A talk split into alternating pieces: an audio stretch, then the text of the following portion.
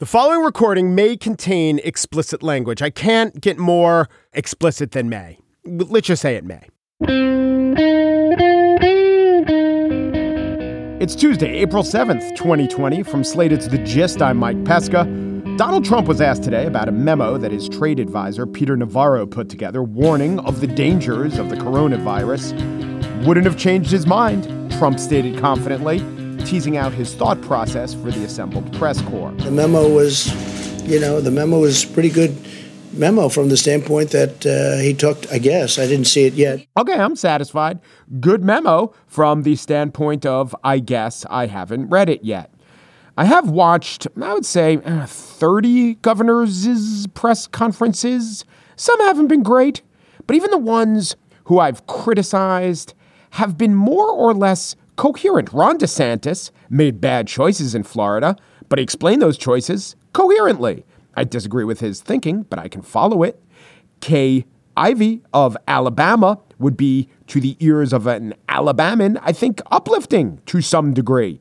Donald Trump is the worst communicator in America on this issue. I mean, like I say, I haven't seen every governor, but I have seen most of them.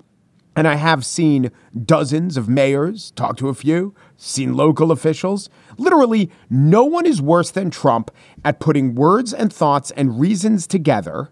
And I don't mean words and thoughts and reasons where I say, oh, that convinced me, that won me over, or even that was a thought provoking argument. That's not my standard. I mean, he is the worst at putting words and thoughts and reasons together that are recognizable as words and thoughts and reasons. Now, Jim Justice of West Virginia I'm going to say he's the second worst. Here he was today talking about a former politician in the state, Jeff Kessler. Jeff called me on the phone. I think it was uh, it was it was maybe Friday or Saturday. I can't recall. I think Saturday. And he called me to tell me that he knew of a person that could help us with some additional supplies. Now you get a lot of calls, and some of them you run to the ground, run to ground, and they come up with who knows what. Long story short, Jeff helped West Virginia procure a million items of PPE. Jeff, we really appreciate the call. And uh, Jeff asked me, he said, Well, who, who, who's going to get to these people and everything? I said, I am.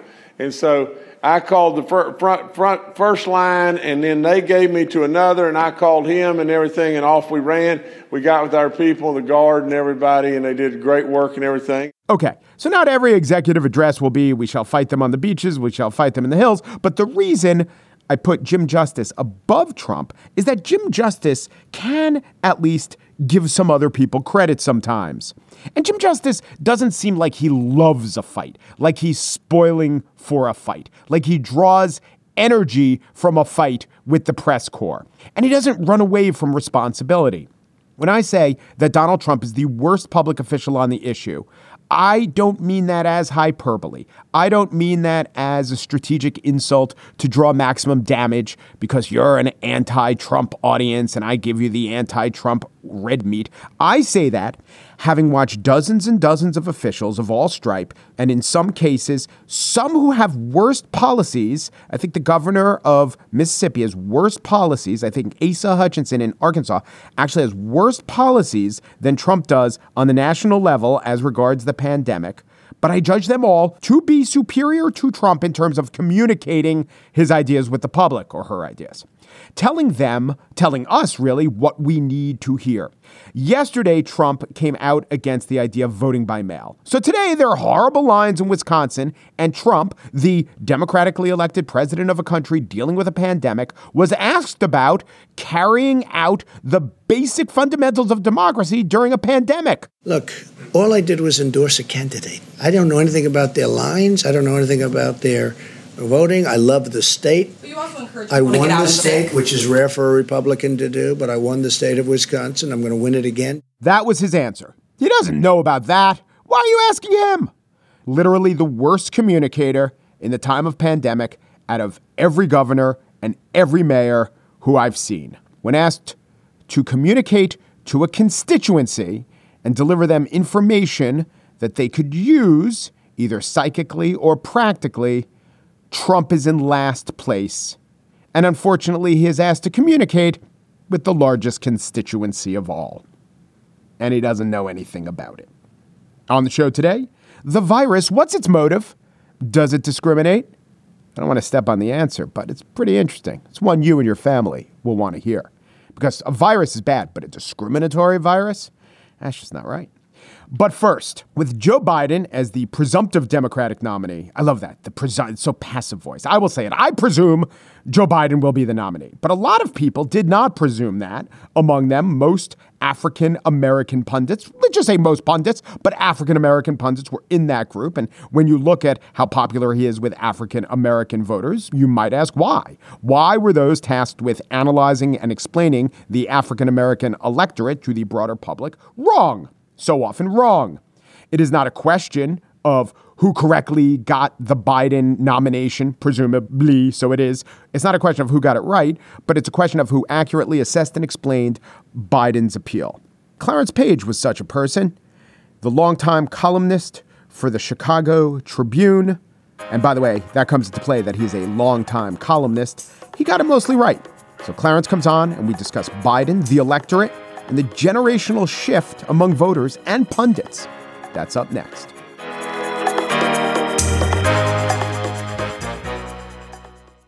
So, on this week, when we just speak to smart people about things that we need to know from them, I have invited on Clarence Page, the great columnist for the Chicago Tribune, one of the original and just the most soulful and temperate member of the McLaughlin group. I guess it's not saying much, but he was my favorite. And we're going to talk about Joe Biden and the black community and Bernie Sanders and Democrats. Hello, Clarence. Thanks for joining me. Thank you so much for having me on again. Absolutely. So, as I look at the black vote, as we all look at the black vote, overwhelmingly for Joe Biden. And yet, as I remember the conversations I had on this show, on air, just read about, it does seem to me that most of the black intelligentsia was very suspicious of Joe Biden. Do you agree with this assessment? Do you have an explanation as to why? Yeah, and the, the uh, black smart people, too. I want to point that out. Uh, Not just the intelligentsia. That's right. and I say that with a great deal of experience, having been black all my life. I first got interested in politics as a kid, just hearing my dad and uncle talk about it. I tell you, I've had colleagues say that black folks are the most politically pragmatic and uh, Machiavellian and sensible, forward thinking of any particular voting bloc. And, That's a compliment, a pejorative, and a compliment. well, yeah, yeah, you know, uh, uh, right. uh, certainly strategic thinking has always been very important for African Americans. And when you have a history like ours in this country, you become very aware of who has the power and what games are being played. I'm old enough to remember back when being a black Republican was not an oddity, uh, and quite the opposite. People forget forget people like, like Ed Brooks, for example, the first black senator from Massachusetts was a Republican, and, and, right. from, and from, Massachusetts. Uh, so right. it's like uh, that was not extraordinary. These days, certainly, there is a, a, sense among black folks that, as one of my friends says, uh, my white man's better than your white man. Uh, it's that kind of a contest sometimes because even if you don't have power, in the particular election, uh, you look and see which side are you on, or, or, more important, who's on your side. In fact, that was something a Congressman Jim Clyburn uh, in South Carolina said when he endorsed Biden in that primary, which was uh, such an important endorsement. Right, which to me echoed FDR. Did you know him, as they said to the guy who was watching the funeral? No, but he knew us. I think exactly. that that was supposed to be an exact representation. Of course, that's right. FDR, before him, the black vote always went to the Republican. He was the first Democrat to win the black vote and Democrats have never lost it. But if we were to explain why this shift, the people who are talking and saying where the black vote should go or would go, and all the fault they found with Biden, if I had an explanation for it, I think it's age. I think it's a generational thing, but I think that there are several aspects to that that I know you've been thinking about because you wrote that column to your son. Yeah, he too has a strong political sense.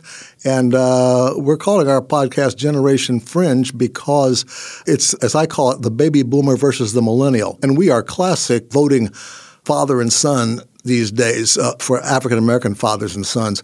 I'm the Biden supporter, and he is the Bernie bro. Although mm-hmm. I'm not allowed to say Bernie bro at home. if, you, if you know about all of the negative connotations that go with that label. But no uh, wants to be called a bro. Yeah, but but you know I'm old enough to remember George McGovern 72 election uh, in which uh, there was a real divide in the Democratic Party between generations. There again, I will never forget how the Jesse Jackson delegation or sub-delegation led the Illinois delegation into a protest that led to Mayor Richard J. Daley, the boss, his delegation being unseated and Jackson's delegation being seated. And that was a big victory for those who remember four years earlier the Chicago 68 convention, where the younger generation uh, was, uh, uh, well, there was a, a, real clash there, mainly over the Vietnam War. That year, uh, you saw the uh, the baby boomers starting to get real political power, and of course, partly as a result of that, George McGovern lost 49 states because it's very hard to go into an election with the party divided. The party was deeply divided at that time. And I remind my son of this as the Democrats argue over what do we do if Bernie gets nominated? Uh, and, and, my son says, well, you ought to support him.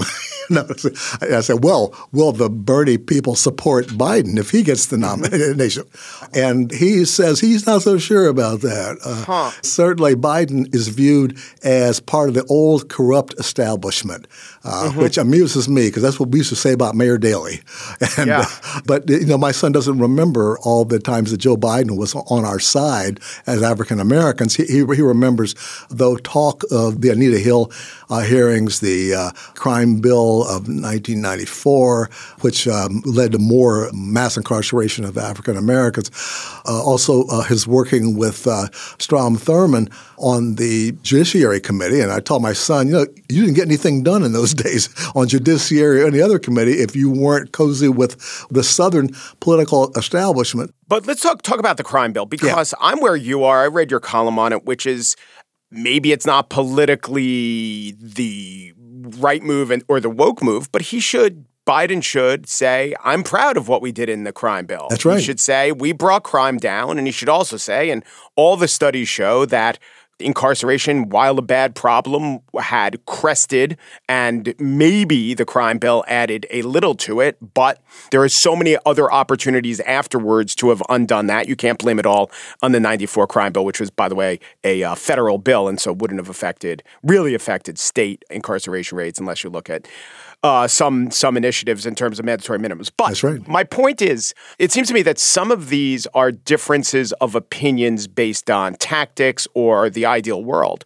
But on the crime bill, it does seem to me that there is a little bit of misinformation among all the people uh, who are your son's age or cohort or the people who are Bernie backers who just see that as purely a negative. I don't know. I mean, I hate to seem patronizing and saying, "Oh, you don't know the facts," but that does seem to be the case. Well, hindsight is twenty twenty too, right? If uh, Joe Biden, I'm sure, and a lot of other Democrats who backed the bill back then had known the consequences that would come because of, of excesses, and of course, the same arguments made about stop and frisk now. You know, this is very similar with crime bill. It was passed with the support not just of Joe Biden, but most of the Black Caucus back then.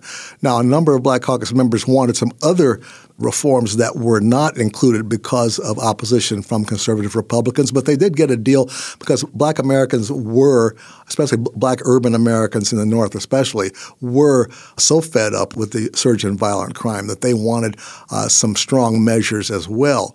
And so the atmosphere at that time was very much in favor of it. But I think what really has made the difference for Biden is simply that he was there for us, if you will. That's the, the sort of thing you'll hear from older black folks and I think a, a, lot of younger ones too. But let me ask you this because to this moment, Bernie's backers are still making the case that we can't nominate Biden. He is unexciting in the same way that Hillary was unexciting, and this will affect turnout. And they seem to be ignoring that that theory has not worked at all for Bernie in the primary. I guess you can assert Bernie will be the more exciting one. You don't have to back it up, but there seems to be no evidence to back it up. And the lesson of 16 might be that Hillary was unexciting, but how does that really map onto 2020? Interesting question, because I think that the excitement level that Bernie had in 2016 was quite profound. But as I mentioned, he was not accustomed to bringing out the black turnout, Hispanic turnout, and a number of other voting groups. And when you consider all of that, the man from Vermont did darn well nationwide in, in getting uh, a movement going. Now, folks say, well, he hasn't turned out as many as he did before. Yeah, but look at what he's done as far as Democratic thinking, and I say Democratic with a, a, uppercase D. All the candidates, all the major candidates favored Medicare for all or something like it. Medicare for all is an important issue. That's just how much the party has changed, partly from pressure from the voters. And this has benefited Bernie, but at the same time, there's closer scrutiny now of, well, he may get the nomination will people turn out for a Democrat who is a known socialist, doesn't run away from that label? And that became the big issue. And frankly, if there is any big issue with Democrats this year, it is beating Donald Trump. Everything else, healthcare and everything else is secondary because there's this new pragmatism now. Uh, very much like back when uh, McGovern lost and Nixon won, uh, there's new pragmatism that says, look, you, you, can have the most wonderful social service program you want. If you don't get elected, nothing's going to happen with it. That's the kind of um, pragmatism that has helped Joe Biden, actually, because folks uh, now have that hard choice to make about who can most effectively get elected so that some kind of reform can happen on health care and other similar issues.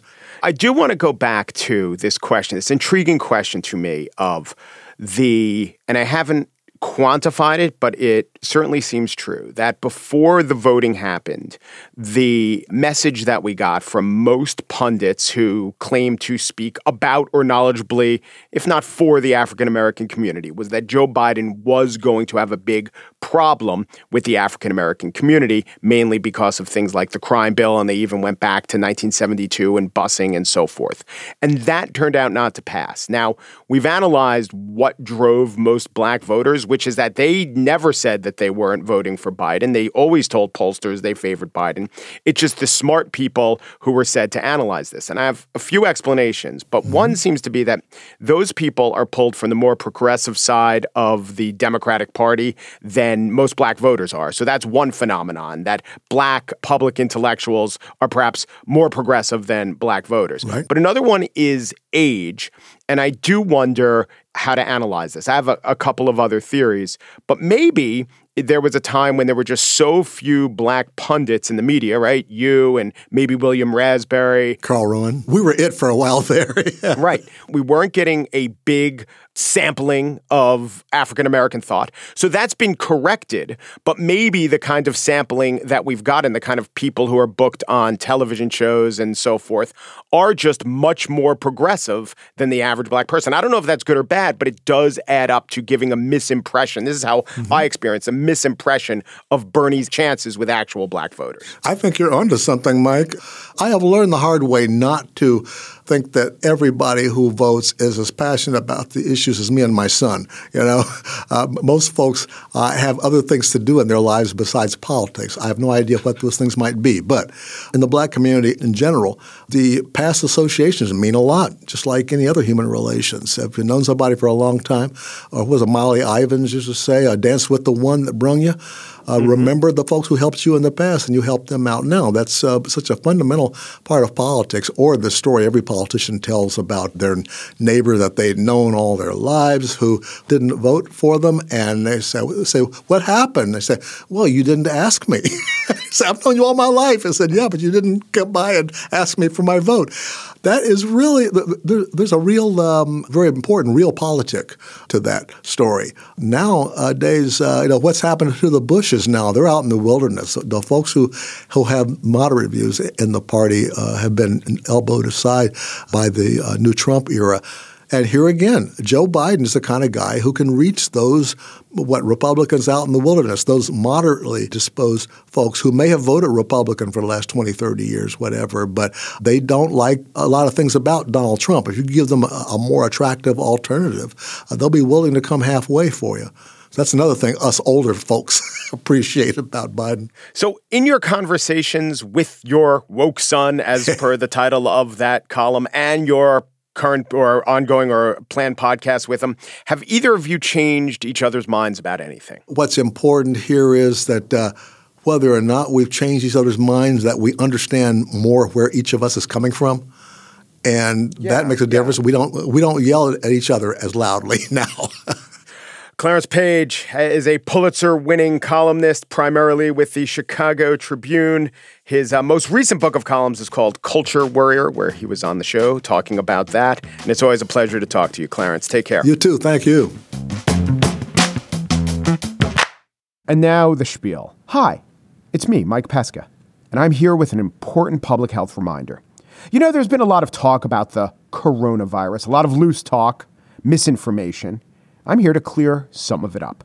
You know, over the last week, we've come to learn a lot about the coronavirus, how it is acquired, how it is transmitted, how long it lasts, what's the R naught number, how viral load affects symptoms. And our knowledge in all these areas is growing.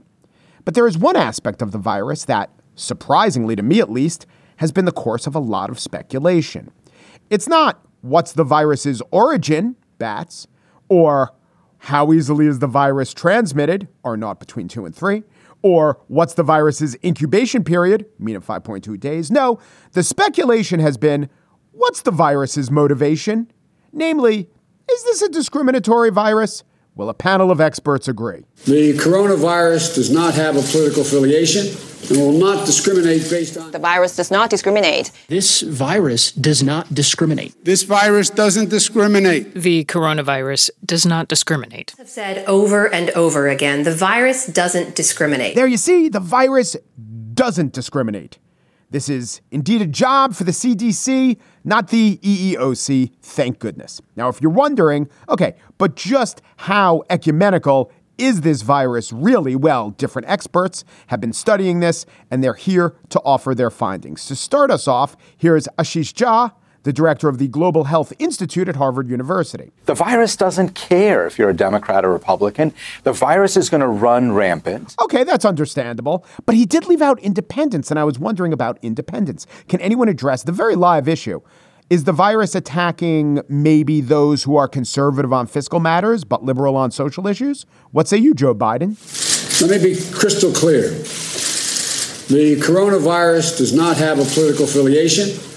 It will infect Republicans, independents, and Democrats alike and will not discriminate based on national origin, race, gender, or zip code. It's true. Contrary to some early reports you may have read out of a small sample size in France, the best science indicates that the coronavirus is not a Democrat, not a Republican, and not even an independent. Also, the virus will attack yellow dog Democrats, will target log cabin Republicans, will go after a mugwump, a doughface, or a free soiler, all in good stead.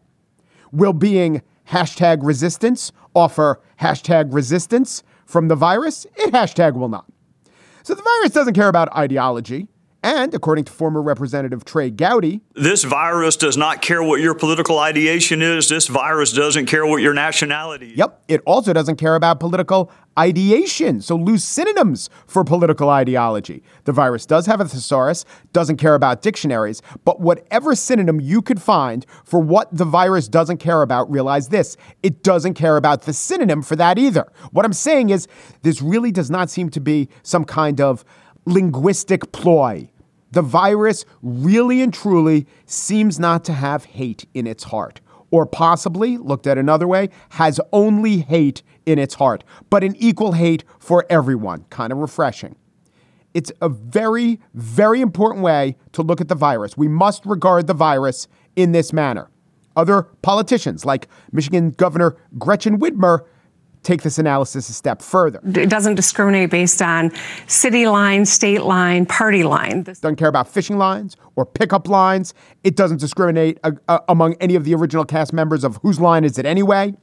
Another elected official, Colorado Representative Joe Neguse, added a wrinkle. This virus does not discriminate. It does not matter uh, what state you live in, uh, what you look like. Doesn't matter what you look like. Virus, not lookist. Eh. That must be what's behind so many people I used to think of as well groomed showing up in Zoom chats looking like hell. But apparently, I'm wrong. The virus does not discriminate on looks. unlike the infamous BDI infestation of Aught 5 and that weak chin parasite that just tore through the royal families of Europe. It doesn't discriminate. It's not all about looks. That's right.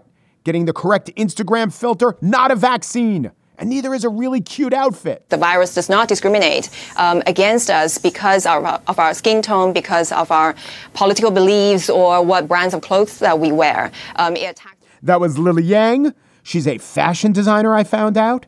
So, if anything, regard what she said as a statement against self interest. You can believe her. So, we have leaders from the world of science, politics, and dressmaking all in agreement the virus doesn't care. The virus has pretty much embodied the ideal of non discrimination, while at the same time getting no credit for its open heartedness. But the best analysis of the virus exhibiting honey badger levels of not caring is brought to us by, as is often the case, Madonna in a bathtub. That's the thing about COVID 19. It doesn't care about how rich you are, how famous you are how funny you are, how smart you are, where you live, how old you are, what amazing stories you can tell. It's the great equalizer. And what's terrible about it is what's great about it. What's terrible about it is it's made us all equal in many ways. Now, let's just step back from the tone I had been taking and uh, say this about what Madonna just told us and about many of the statements you've heard. The virus not discriminating is an uninteresting point because it is so obvious. It is so cliched as to not bear mentioning. But there is an exception, occasionally an exception to the cliche, and that is when the statement isn't cliched, but actually wholly inaccurate because the virus may not care about its effects. It doesn't have cognition. I think you knew that. But it certainly seems to have been affecting certain populations much worse than others. So it doesn't care if you're black and white. I don't know. It's killing more black people at disproportionate rates, at least. It doesn't care if you're rich or poor, except the rich can distance and don't rely on mass transit as much and have more square footage and have better access to health care as far as the first thing Madonna said there, not caring about your age, I mean, again, it doesn't care, but it very, very much affects people of different ages much differently. I think Madonna doesn't want you to care about how old she is. That's what I think is going on. But while it's true, I wasn't actually leaning towards taking epidemiological cues from anyone in a bathtub before this. Now I'm really, really wary. Mama don't preach. You know what I'm saying? The virus lacking a metabolic system, isn't living, it doesn't think, but it does affect people who are mostly affected by harmful natural phenomena more than it affects people who largely are better off in dealing with health crises. Meaning, like with so many things in our society, the poor get it worse. Minorities in America being poor have it worse. Also, minorities, especially African Americans, are in worse health. If you're in worse health to begin with, the virus affects you in a worse way. The old get it worse. The young blessedly don't, but it's not because of a virus not caring or discriminating. I personally don't care to hear anymore about how the virus doesn't care. I care about if our leaders sufficiently care about us. That's disturbing, but I find that to be true. That that is a legitimate live question, but mostly I care how we are going about caring for each other.